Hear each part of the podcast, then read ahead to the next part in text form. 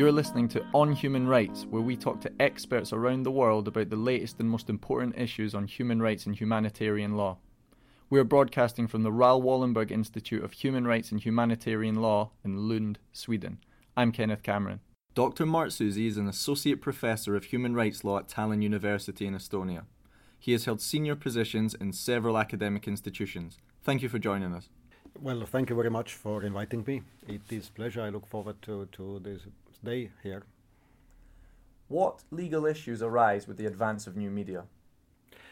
Well, uh, there are a variety of issues, and um, we can take it, uh, I think, from the more formal perspective or from a broader perspective. And, and if to start from this broader perspective, we really need to ask the question whether new media opens a new paradigm in human rights uh, research, but also more practically, perhaps, in securing compliance with um, many principles and, and standards which um, international community and also the European courts have developed when interpreting uh, the right to freedom of expression, right to privacy, um, and and so on.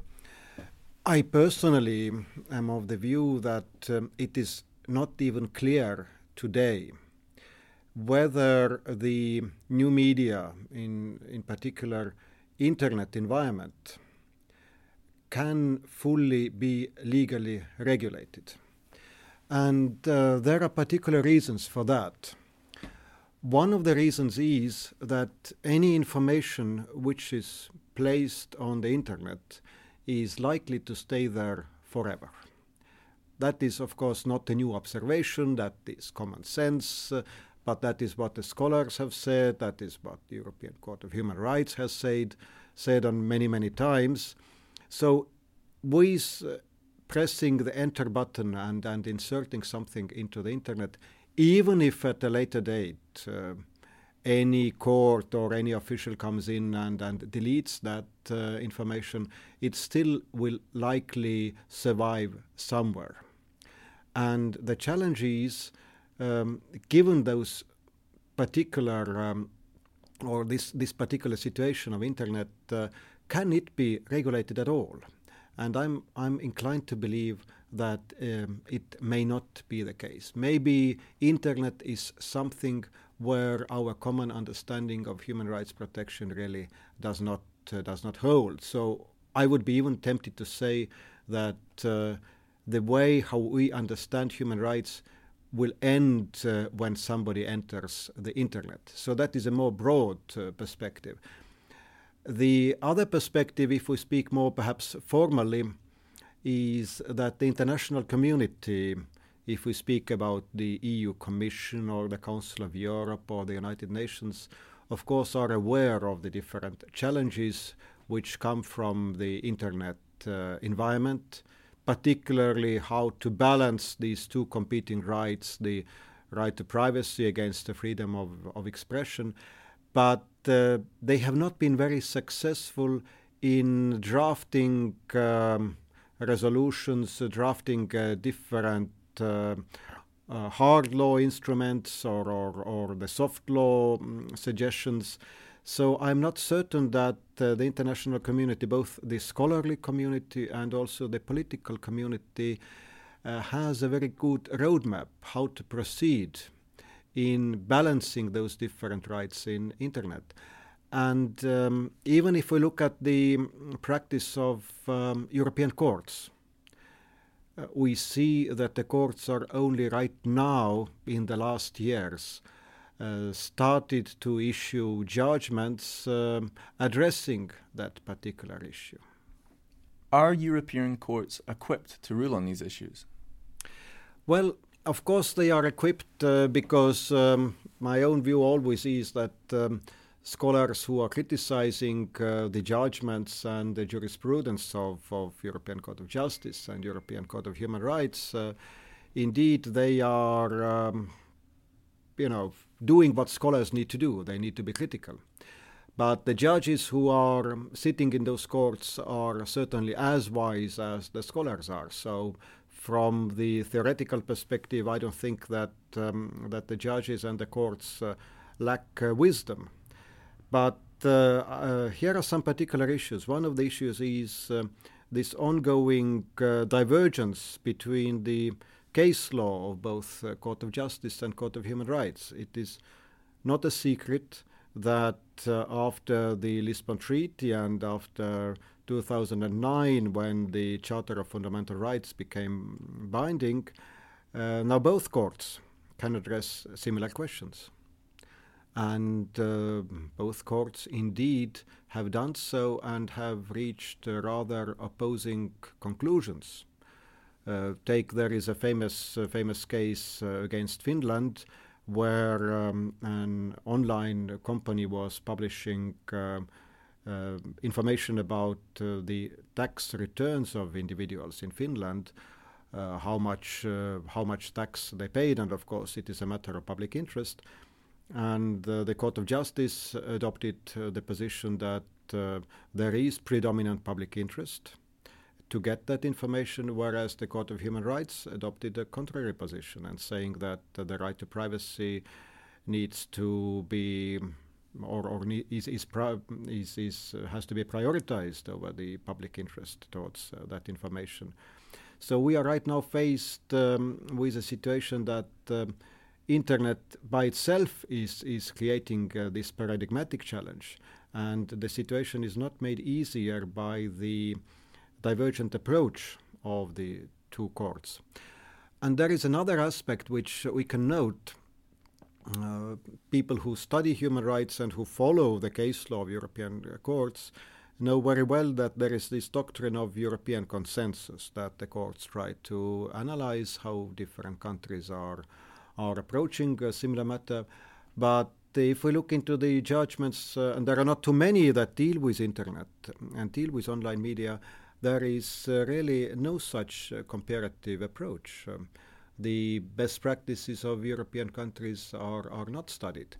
So one of the critical uh, critical remarks perhaps is that this doctrine of case by case basis is, is predominant here and and the courts are not really not really trying to establish what perhaps are the common standards that uh, that different countries are upholding. Could you explain what citizen journalism is and what rights and responsibilities arise from this new phenomenon? Well, it is uh, a rather new new topic. Uh, from one side, of course, it is not new because we all know that when when internet started to spread, there are now all of these new new possibilities. You speak about YouTube, you speak you speak about Twitter, you speak about Facebook. Um, and um, I don't know even what all those different possibilities are where, where people can upload their information. Uh, but now we see a situation that anyone really can create a website, anyone can publish information, anyone can even even um, create news, and uh, uh, we can ask whether this uh, traditional understanding that the journalist is bound by rights and responsibilities really applies to individuals who are bloggers or who are just creating, let's say, websites for their friends or for their for their um, civil um, civil organizations. It is clear that uh, journalists, in the traditional sense, if they work for newspapers or if they work for big online companies, they are bound by um, certain ethical standards. Uh, most of the countries have certain guidelines for journalists uh, who work for established media companies, but um, there is no such obligation of uh, just uh, bloggers or individuals who are posting information on the on the internet to be bound by those uh, ethical standards, and there is really no way how to make them to comply with those standards. If somebody is uh, just witnessing a certain incident or accident on the street and is, is writing information about to the website, should we say that this person is already bound by the ethical standards or not? So I think uh, this citizen journalism means that now we are seeing a situation where um, at least some of the individuals and perhaps even smaller organizations who are using internet for communicating either their opinions or information, they are outside um, of the um, legal regulation holding them accountable for the content, holding them for accountable for balancing uh, the the uh, expressions and, and the opinions which they which they post against uh, the right to privacy. And I personally believe there is not very much that can be done about that. One of the ways how to approach it uh, is to say that perhaps uh, there needs to be not the vertical protection of human rights as we are accustomed to think that uh, that the state uh, organs and and the officials uh, need to need to make certain that um, uh, private organizations also protect human rights, but perhaps there is a need to speak about the so-called horizontal protection of human rights, meaning that a private uh, person publishing information needs by himself or by herself feel accountable for the information which is uh, being posted. But uh, given the unpredictability of, of human behavior, I'm not certain that um, really it would hold in all situations. Uh, so I think here with the development of citizen uh, journalism, we see again a field where uh, the courts and also the international community doesn't know very well how to how to react. Uh, they they do not know what kind of standards can be applied. Uh, we can we can even say that. Um, that perhaps there never will be a possibility where citizen journalism can be held accountable. Of course, uh, we need to distinguish whether somebody is, is really publishing hate speech or threats. Uh, we can then say that uh, that the uh, the state organs then have the responsibility to react, but perhaps not in other situations. What are some of the best practices in the Nordic and Baltic countries, both from a judicial perspective and from the daily approach of online news portals? Well, uh, I have personally been involved in some uh, scholarly networks that uh, that specifically study that issue, and in particular, with the topic of anonymous comments on on internet, uh, because in all countries, uh, when online uh, media enterprises they publish certain articles, they open it up for people to comment, and for a long time, it was a situation that uh, the commentators could be both uh, registered commentators and they could also be anonymous commentators. And uh, with the possibility of being an anonymous commentator, of course, um, the person can um, freely post any opinions, uh, even obscene opinions, uh, even insulting opinions. And the question has emerged uh, now who has the responsibility to control? And and if if it even can be controlled what what comments appear on the on the on the internet uh, after certain articles? And what are some of the best practices? Um, there are a variety of those. Uh, first of all uh, one of the practices is that um, anonymous comments are prohibited uh, totally. That websites simply do not allow that because of the fear that uh, individuals who get insulted or who get threatened then may turn against the uh, online news portals. Uh, it is sometimes very difficult to establish who has posted an insulting comment, and then the courts may find uh, the online news portals accountable for that. Uh, then the other practice is uh, that there are certain filters, filters which uh, detect obscene words, insulting words, and then they automatically um, make it impossible for those comments to appear on the website. There is also this practice of monitoring. There can be pre monitoring or post monitoring. Pre monitoring would mean that an administrator sits behind a computer screen and, and looks at every comment, anonymous comment, before it appears online to, the, to all the viewers. And of course, it is rather difficult to do because uh, then you would need tens of administrators uh, working constantly and looking at the, at the comments. And the other possibility is post monitoring, that then occasionally mm, the administrators look what has been posted. Uh, there is also this uh, system of notice and, and take down, meaning that if anyone detects an, an, an uh, unsuitable comment, um, there is a button that the person can press, and it then will be automatically brought to the attention of the of the portal administrator. Another practice is that only selectively articles are made um, open for commenting, perhaps on the principle of uh, towards which article there is more public uh, public interest. Uh, Iceland, a small country, has a practice that they don't do anything. They they just uh, don't. Uh, for them, surprisingly enough, uh, anonymous insulting comments are not an issue, and and it appears that the colleagues in Iceland explain Iceland is a country with uh, 300,000 uh, individuals. And they can always guess if somebody is, is going too far on the internet. So for them, uh, strangely enough, that is that is not a matter. Uh, but from the legal perspective, uh, I think uh, we are now faced with the question of time.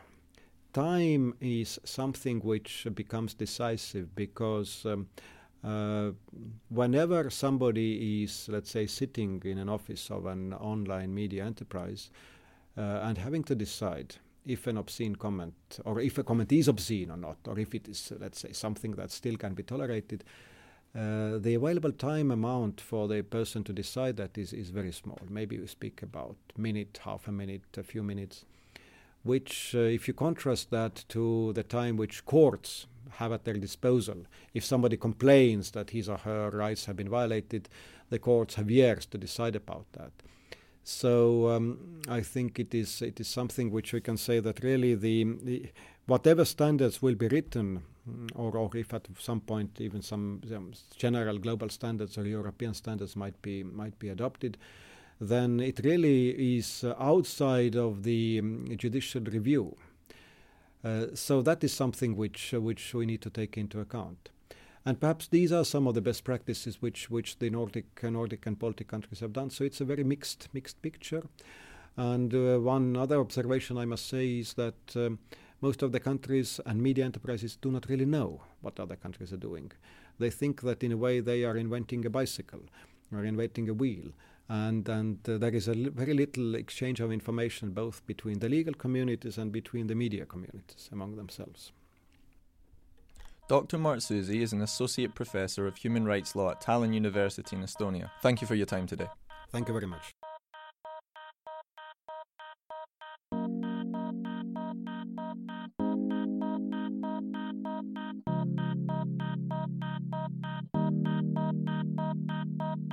On Human Rights is broadcast from the Raoul Wallenberg Institute of Human Rights and Humanitarian Law in Lund, Sweden. I'm Kenneth Cameron. Thank you for listening today. We'll be back soon with more talking to experts around the world about the latest and most important issues on human rights and humanitarian law.